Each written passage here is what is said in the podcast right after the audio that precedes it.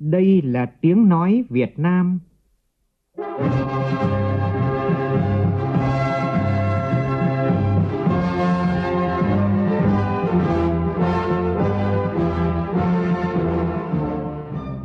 là tiếng nói Việt Nam, phát thanh từ Hà Nội, thủ đô nước Cộng hòa xã hội chủ nghĩa Việt Nam.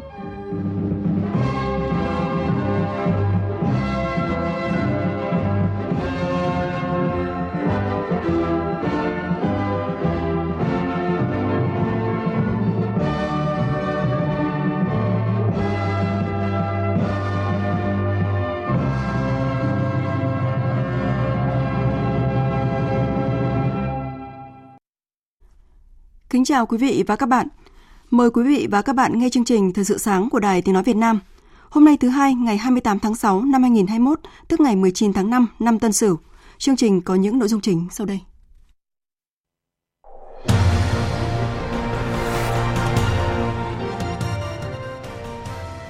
Tổng Bí thư Ban chấp hành Trung ương Đảng Nhân dân Cách mạng Lào, Chủ tịch nước Cộng hòa Dân chủ Nhân dân Lào Thongloun Sisoulith hôm nay thăm hữu nghị chính thức nước ta.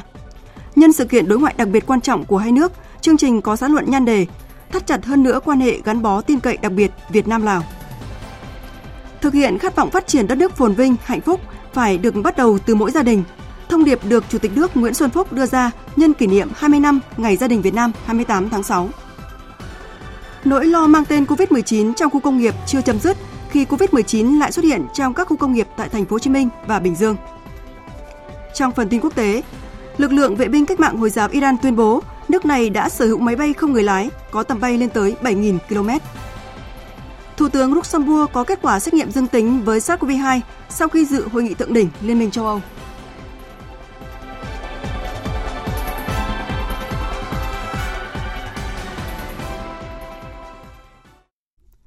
Bây giờ là nội dung chi tiết.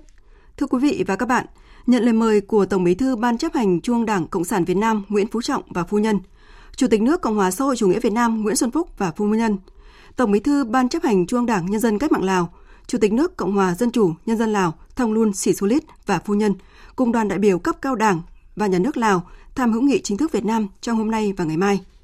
Đây là chuyến thăm nước ngoài đầu tiên của đồng chí Thongloun Sisoulith trên cương vị Tổng Bí thư, Chủ tịch nước Lào nhiệm kỳ 2021-2026, góp phần khẳng định đường lối đối ngoại nhất quán của hai nước, đặc biệt coi trọng giữ gìn và không ngừng phát triển quan hệ hữu nghị vĩ đại, tình đoàn kết đặc biệt và sự hợp tác toàn diện Việt Nam Lào, Lào Việt Nam, làm sâu sắc hơn nữa quan hệ gắn bó, tin cậy giữa lãnh đạo cấp cao hai đảng, hai nước trong nhiệm kỳ mới.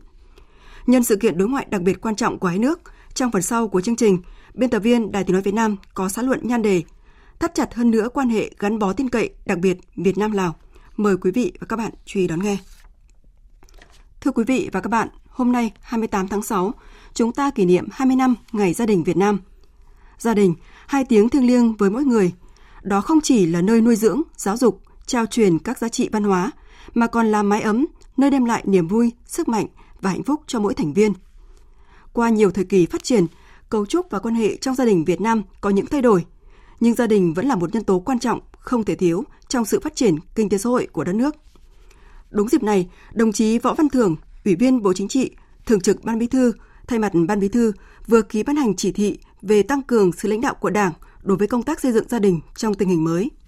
Ban Bí thư yêu cầu các cấp ủy, tổ chức Đảng phải thường xuyên lãnh đạo, chỉ đạo công tác xây dựng gia đình, phát huy vai trò trách nhiệm của người đứng đầu các cấp về công tác xây dựng gia đình. Cán bộ, đảng viên phải nêu gương và vận động nhân dân tích cực tham gia xây dựng gia đình hạnh phúc. Cũng nhân kỷ niệm 20 năm Ngày Gia đình Việt Nam, thay mặt lãnh đạo Đảng và Nhà nước, Chủ tịch nước Nguyễn Xuân Phúc đã có thông điệp gửi đến toàn thể các gia đình trên khắp mọi miền Tổ quốc, gia đình Việt Nam ở nước ngoài, kêu gọi các gia đình hãy tiếp tục vun đắp, xây dựng gia đình thực sự là tổ ấm vì một Việt Nam vươn xa toàn cầu, hùng cường và thịnh vượng. Chủ tịch nước khẳng định trong giai đoạn phát triển mới, gia đình vẫn giữ vai trò vị trí trung tâm trong đời sống kinh tế xã hội của người dân Việt Nam. Gia đình vẫn là nơi kết nối, gắn kết các thế hệ, giữ gìn phát huy những chuẩn mực, giá trị, tinh hoa văn hóa dân tộc, là mạch nguồn vun đắp sức mạnh đại đoàn kết toàn dân tộc. Trong bối cảnh đại dịch COVID-19 đang diễn biến phức tạp, nhiều cán bộ, bác sĩ, chiến sĩ đang không quản ngại gian khổ, hiểm nguy đi vào tâm dịch. Chính gia đình đã luôn là điểm tựa, niềm tin, động viên họ vượt qua khó khăn, hoàn thành tốt nhiệm vụ. Nhiều gia đình quyên góp ủng hộ vật chất, tinh thần, gương mẫu, động viên người thân, chấp hành tốt chủ trương, chung sức cùng Đảng, Nhà nước và cả hệ thống chính trị phòng chống dịch bệnh để Việt Nam trở thành điểm sáng được bạn bè thế giới ghi nhận đánh giá cao. Đại dịch COVID-19 đã kéo dài hơn một năm, nhiều người phải nghỉ việc tạm thời hoặc nghỉ việc trong một khoảng thời gian dài.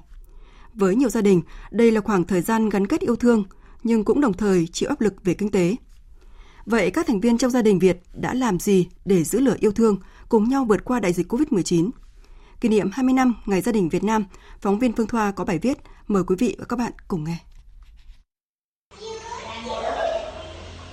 Những ngày dịch COVID-19 diễn biến phức tạp, các ngành du lịch, dịch vụ phải đóng cửa, nên công việc của hai vợ chồng, chị Nguyễn Thị Trâm ở quận Hai Bà Trưng, Hà Nội cùng chồng cũng bị ảnh hưởng, con cái phải nghỉ học. Mặc dù nghỉ việc khó khăn về kinh tế, nhưng đối với chị Trâm, đây là cơ hội để gia đình có thể gần nhau nhiều hơn. Tôi thì làm quản lý cho quán bia, còn chồng tôi thì làm ngành du lịch.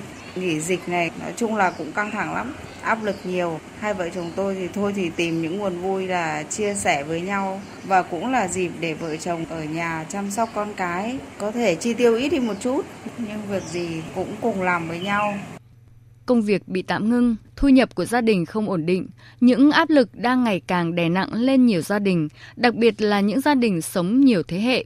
Thấu hiểu những áp lực của các con trong ngày dịch bệnh phức tạp, bà Nguyễn Thị Hà ở quận Đống Đa luôn chủ động chăm sóc các cháu, động viên các con, nếu các con sai thì trực tiếp góp ý chứ không để xảy ra va chạm lớn trong gia đình. Trong cái thời điểm Covid này thì công việc nó bị đảo lộn rồi, các cháu nó rất áp lực cho nên tôi cũng chỉ biết là khuyên các cháu là thôi cố gắng à, vượt qua cái giai đoạn à, Covid và tạo điều kiện cho các cháu bằng cách là trông nom nhà cửa và con cái cho các cháu. Dịch COVID-19 đã gây ra những xáo trộn không nhỏ trong đời sống xã hội, làm đảo lộn cuộc sống của nhiều người, nhiều gia đình. Song, dịch bệnh cũng là cơ hội để nhiều người tìm về với giá trị của gia đình. Mỗi người bằng cách thể hiện riêng hay thu xếp khoảng thời gian riêng để gần gũi với cha mẹ, con cái, chia sẻ yêu thương và gắn kết nhiều hơn với gia đình để cùng nhau vượt qua đại dịch Covid-19. Ba là cây nến vàng, mẹ là cây nến xanh, con là cây nến hồng, ba ngọn nến lung linh. À, à, à, thắp sáng một gia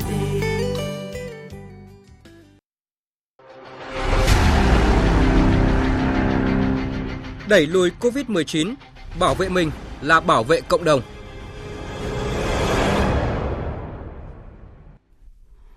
Đồng Nai phải kiên quyết kiên trì thực hiện bằng được mục tiêu kép, chủ động sáng suốt lựa chọn các thứ tự ưu tiên trong phòng chống dịch và phát triển kinh tế, trong đó đặc biệt chú ý an toàn tại các khu công nghiệp, dứt khoát không để dịch lây lan vào các khu công nghiệp, làm đứt gãy chuỗi cung ứng.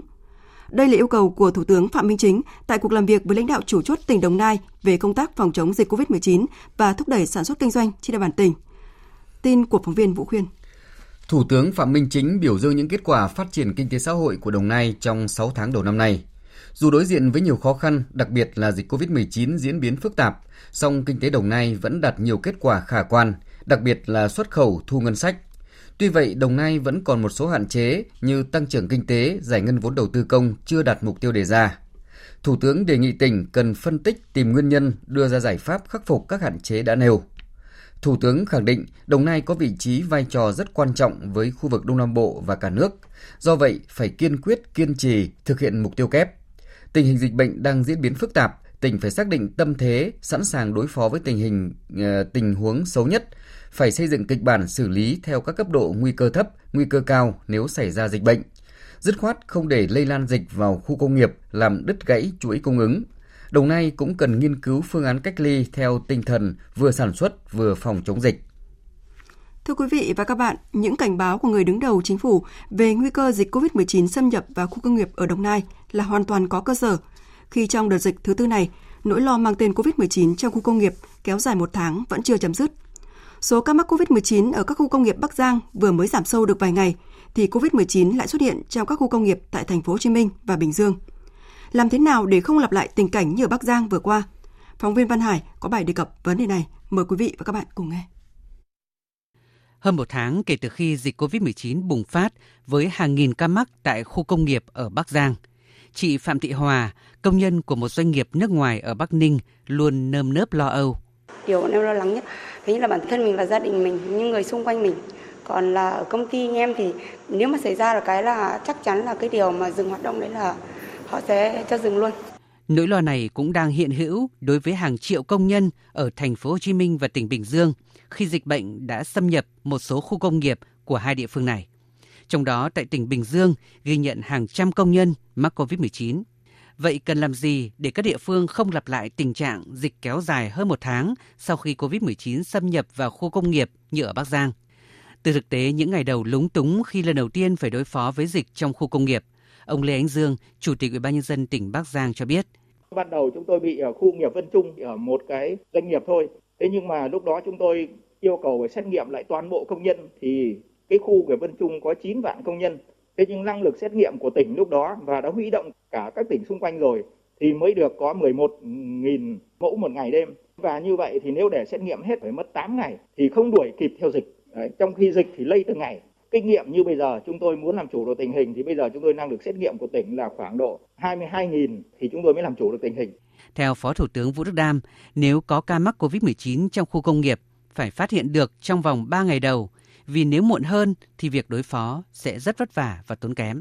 Tập trung cố gắng khoanh gọn, không tiếc nguồn lực từ lúc ban đầu đâu, thà tập trung nguồn lực dập ngay lập tức thì đỡ tốn kém sau này.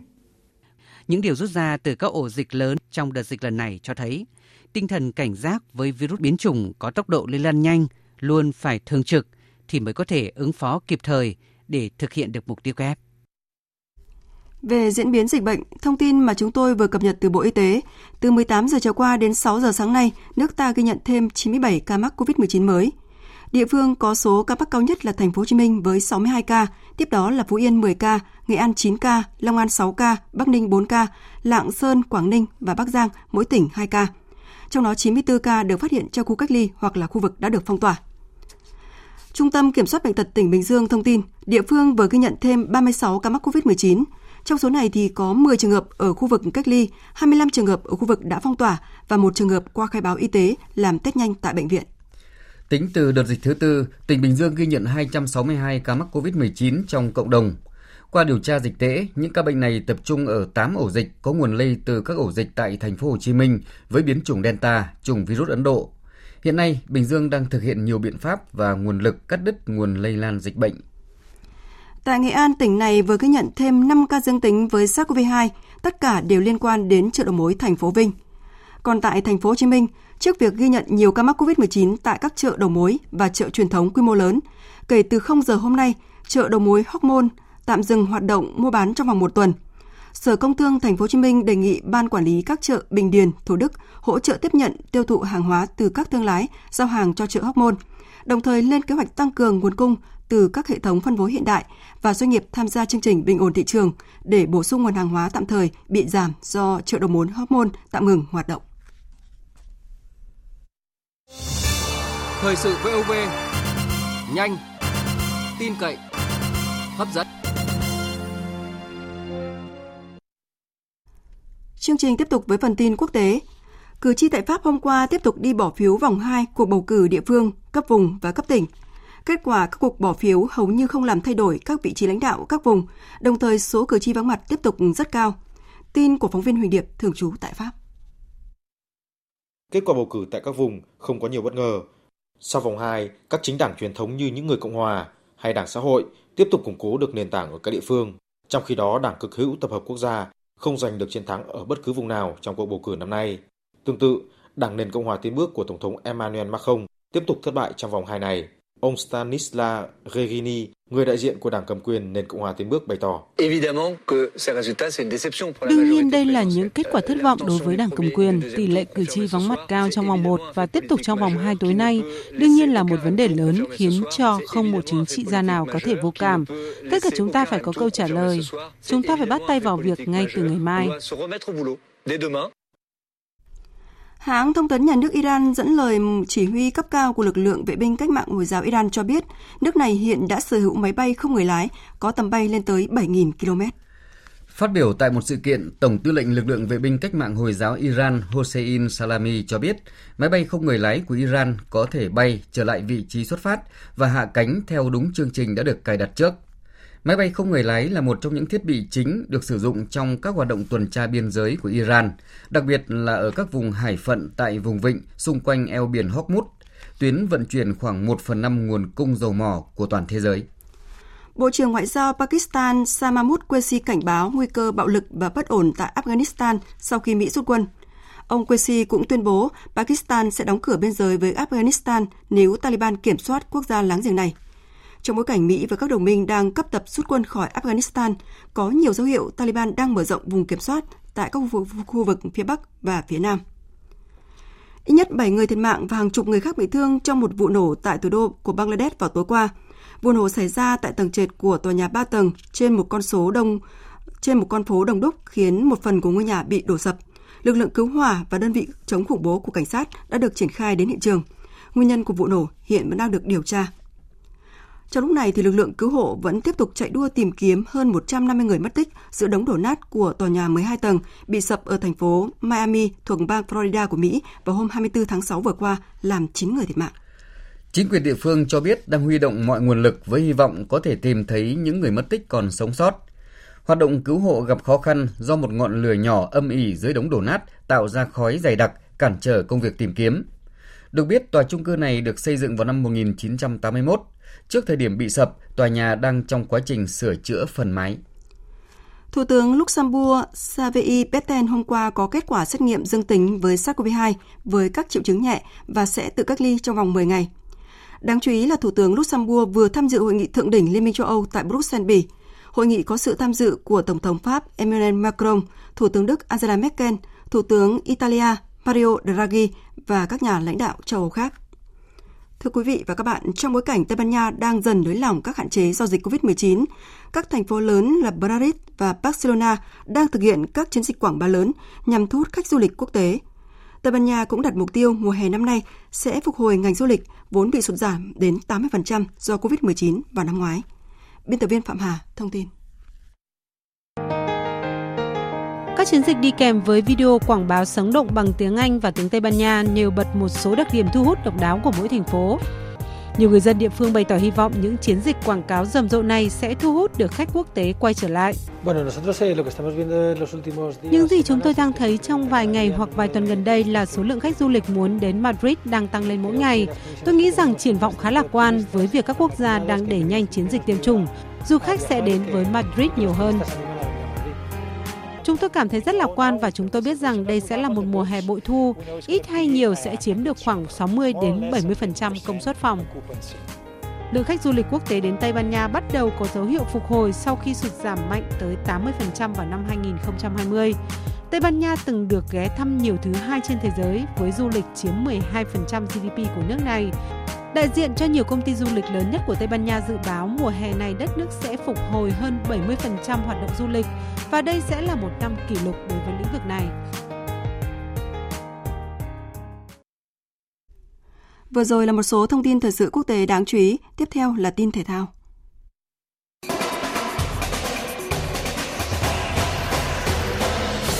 Euro 2020, sàn diễn đỉnh cao của bóng đá châu Âu.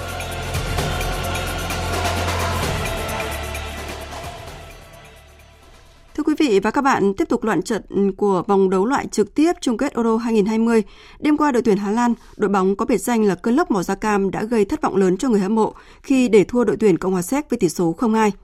Với lối chơi thiếu sáng tạo và phải thi đấu thiếu người ở những phút đầu hiệp 2 đã khiến tuyển Hà Lan phải trả giá bằng hai bàn thua ở các phút 68 và 80.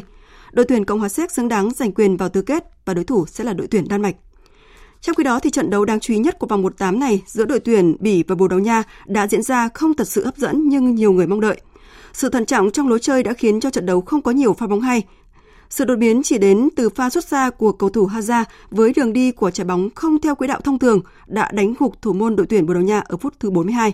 Sau bàn thắng này, trận đấu mới được đẩy cao kịch tính khi các cầu thủ Bồ Đào Nha đẩy cao đội hình tấn công, tìm kiếm bàn gỡ hòa, trong khi các cầu thủ bị bùi lùi sâu về sân nhà, chơi phòng ngự phản công nhanh. Thế nhưng trong suốt thời gian còn lại của trận đấu, các cầu thủ hai bên đều không tận dụng được cơ hội để ghi bàn thắng và trận đấu kết thúc với phần thắng 1-0 nghiêng về phía đội tuyển Bỉ. Với kết quả này, đội tuyển Bồ Đào Nha đã trở thành nhà cựu vô địch của giải đấu, trong khi đội tuyển Bỉ tiến vào tứ kết để gặp đội tuyển Italia vào ngày 2 tháng 7 tới.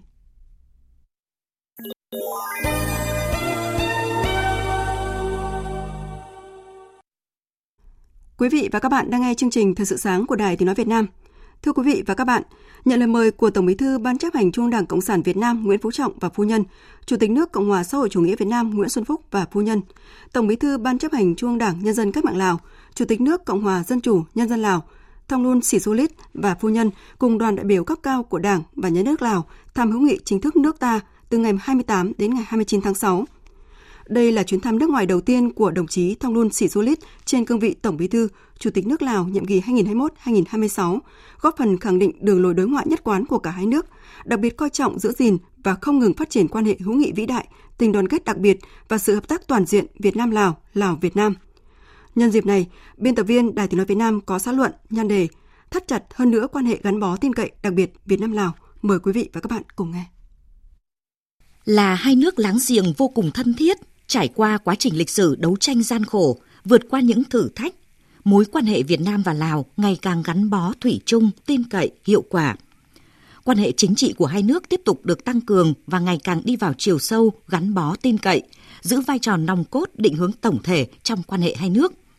Hai bên đã phối hợp tổ chức tốt các chuyến thăm, gặp gỡ, tiếp xúc giữa lãnh đạo cấp cao hai đảng, hai nước, ký kết nhiều văn kiện hợp tác quan trọng giữa hai đảng, hai chính phủ – tập trung triển khai thực hiện tốt các tuyên bố chung và thỏa thuận giữa lãnh đạo cấp cao hai đảng, hai nước.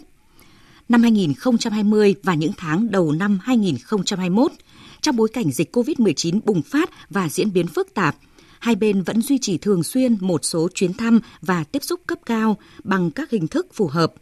Hợp tác quốc phòng, an ninh và đối ngoại tiếp tục được khẳng định là một trong những trụ cột hết sức quan trọng trong quan hệ đặc biệt giữa Việt Nam và Lào. Hai bên đã hoàn thành dự án tăng dày và tôn tạo hệ thống mốc quốc giới Việt Nam-Lào và ký hai văn kiện pháp lý quan trọng là Nghị định thư về đường biên giới và mốc giới Việt Nam-Lào và Hiệp định về quy chế quản lý biên giới và cửa khẩu biên giới trên đất liền giữa Chính phủ Việt Nam và Chính phủ Lào năm 2016. Với nền móng vững chắc là mối quan hệ chính trị tin cậy, gắn bó, thực chất, quan hệ kinh tế của hai nước cũng ngày càng khởi sắc Giai đoạn 2016-2020, tổng kim ngạch thương mại giữa hai nước đạt khoảng 4 tỷ 800 triệu đô la Mỹ. Tính đến nay, Việt Nam đã có 413 dự án đầu tư sang Lào với tổng vốn đầu tư là 4 tỷ 220 triệu đô la Mỹ, tăng khoảng 30% so với năm 2010 và đã giải ngân lũy kế khoảng 2 tỷ 200 triệu đô la Mỹ. Một số dự án lớn đã hoàn thành phát huy hiệu quả, sản xuất kinh doanh có lãi, tạo công an việc làm cho người dân Lào, đóng góp tích cực vào công cuộc phát triển của hai nước. Nhiều lĩnh vực hợp tác trọng điểm cũng được Việt Nam Lào chú trọng như hợp tác đào tạo nguồn nhân lực ngành giao thông vận tải và xây dựng, hợp tác trong lĩnh vực công nghiệp năng lượng, Đề án nâng cao chất lượng và hiệu quả hợp tác Việt Nam Lào trong lĩnh vực giáo dục và phát triển nguồn nhân lực trong giai đoạn 2011-2020 đã tạo ra sự thay đổi tích cực đối với công tác đào tạo nguồn nhân lực cho Lào. Thúc đẩy lĩnh vực dạy nghề thông qua việc cung cấp các trang thiết bị phục vụ cho việc dạy nghề của Lào. Năm học 2021-2022, Việt Nam đã cấp 1.220 suất học bổng cho Lào – hoạt động đối ngoại nhân dân được hai nước quan tâm thường xuyên, tổ chức nhiều hoạt động giao lưu văn hóa, văn nghệ, thể dục thể thao, góp phần tăng cường sự hiểu biết giữa nhân dân và thế hệ trẻ hai nước, góp phần đưa mối quan hệ Việt Nam Lào ngày càng đi vào chiều sâu. Chuyến thăm hữu nghị chính thức Việt Nam lần này của đồng chí Thongloun Sisoulith là chuyến thăm nước ngoài đầu tiên trên cương vị Tổng Bí thư Chủ tịch nước Cộng hòa Dân chủ Nhân dân Lào nhiệm kỳ 2021-2026, thể hiện sự coi trọng quan hệ máu thịt Lào-Việt Nam. Chuyến thăm có ý nghĩa rất đặc biệt, tiếp tục khẳng định tình đoàn kết, gắn bó, tin cậy, thủy chung, trong sáng, trước sau như một của Đảng, Nhà nước và nhân dân Việt Nam đối với Đảng, Nhà nước và nhân dân Lào – đồng thời là dịp để hai bên tiếp tục trao đổi kinh nghiệm trong phát triển đất nước, xây dựng đảng, thống nhất các biện pháp thúc đẩy thực hiện có hiệu quả các thỏa thuận cấp cao hai đảng, hai nước năm 2021 và những năm tiếp theo. đóng góp quan trọng vào việc phát triển mối quan hệ hữu nghị vĩ đại, đoàn kết đặc biệt và hợp tác toàn diện Lào-Việt Nam, đem lại những lợi ích thiết thực cho người dân hai nước. Quý vị và các bạn vừa nghe xã luận nhan đề thắt chặt hơn nữa quan hệ gắn bó tin cậy đặc biệt Việt Nam Lào qua giọng đọc của phát thanh viên Phương Hằng. Tiếp theo là thông tin dự báo thời tiết. Dự báo thời tiết Bắc Bộ, khu vực Hà Nội và khu vực các tỉnh từ Thanh Hóa đến Thừa Thiên Huế, ngày nắng nóng và nắng nóng gay gắt, có nơi đặc biệt gay gắt. Riêng Lai Châu Điện Biên có nắng nóng cục bộ, chiều tối và đêm có mưa rào và rông vài nơi, gió nhẹ. Trong mưa rông có khả năng xảy ra lốc xét và gió giật mạnh, nhiệt độ từ 26 đến 39 độ. Khu vực từ Đà Nẵng đến Bình Thuận ngày nắng nóng, phía Bắc có nắng nóng và nắng nóng gay gắt, có nơi đặc biệt gay gắt, Chiều tối và đêm có mưa rào và rông vài nơi, gió Tây Nam cấp 2, cấp 3. Trong mưa rông có khả năng xảy ra lốc xét và gió giật mạnh. Phía Bắc nhiệt độ từ 26 đến 39 độ. Tây Nguyên ngày nắng, chiều tối và đêm có mưa rào và rông vài nơi, gió Tây Nam cấp 2, cấp 3. Trong mưa rông có khả năng xảy ra lốc xét và gió giật mạnh, nhiệt độ từ 21 đến 34 độ. Nam Bộ ngày nắng, có nơi nắng nóng, chiều tối và đêm có mưa rào và rông vài nơi, gió Tây Nam cấp 2, cấp 3. Trong mưa rông có khả năng xảy ra lốc xét và gió giật mạnh, nhiệt độ từ 25 đến 35 độ. Tiếp theo là dự báo thời tiết biển. Bắc Vịnh Bắc Bộ có mưa rào vài nơi, tầm nhìn xa trên 10 km, gió Tây Nam đến Nam cấp 4, cấp 5, đêm có lúc cấp 6, biển động. Nam Vịnh Bắc Bộ, vùng biển từ Quảng Trị đến Quảng Ngãi và vùng biển từ Bình Định đến Ninh Thuận không mưa, tầm nhìn xa trên 10 km, gió Tây Nam cấp 4, cấp 5. Vùng biển từ Bình Thuận đến Cà Mau, vùng biển từ Cà Mau đến Kiên Giang và khu vực Bắc Biển Đông có mưa rào và rông vài nơi, tầm nhìn xa trên 10 km, gió Tây Nam cấp 4, cấp 5. Khu vực giữa và Nam Biển Đông và khu vực quần đảo Trường Sa thuộc tỉnh Khánh Hòa có mưa rào và rông vài nơi, tầm nhìn xa trên 10 km, gió Tây Nam cấp 4, cấp 5. Khu vực quần đảo Hoàng Sa thuộc thành phố Đà Nẵng không mưa, tầm nhìn xa trên 10 km, gió Tây Nam cấp 4, cấp 5. Vịnh Thái Lan có mưa rào rải rác và có nơi có rông. Trong cơn rông có khả năng xảy ra lốc xoáy và gió giật mạnh. Tầm nhìn xa trên 10 km, giảm xuống 4 đến 10 km trong mưa, gió Tây Nam cấp 3, cấp 4. Vừa rồi là những thông tin dự báo thời tiết. Trước khi kết thúc chương trình thời sự sáng nay, chúng tôi tóm lược một số tin chính đã phát.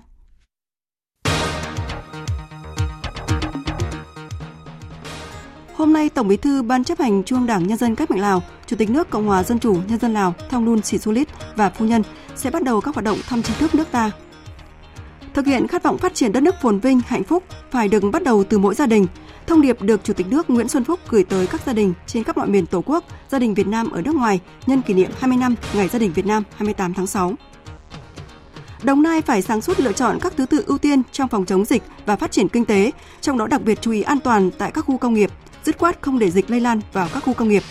Đây là yêu cầu của Thủ tướng Phạm Minh Chính tại cuộc làm việc với lãnh đạo chủ chốt tỉnh Đồng Nai về công tác phòng chống dịch COVID-19 và thúc đẩy sản xuất kinh doanh. Ít nhất 7 người thiệt mạng và hàng chục người khác bị thương trong một vụ nổ tại thủ đô của Bangladesh vào tối qua. Trong lúc này, lực lượng cứu hộ vẫn tiếp tục chạy đua tìm kiếm hơn 150 người mất tích giữa đống đổ nát của tòa nhà 12 tầng bị sập ở thành phố Miami thuộc bang Florida của Mỹ vào hôm 24 tháng 6 vừa qua.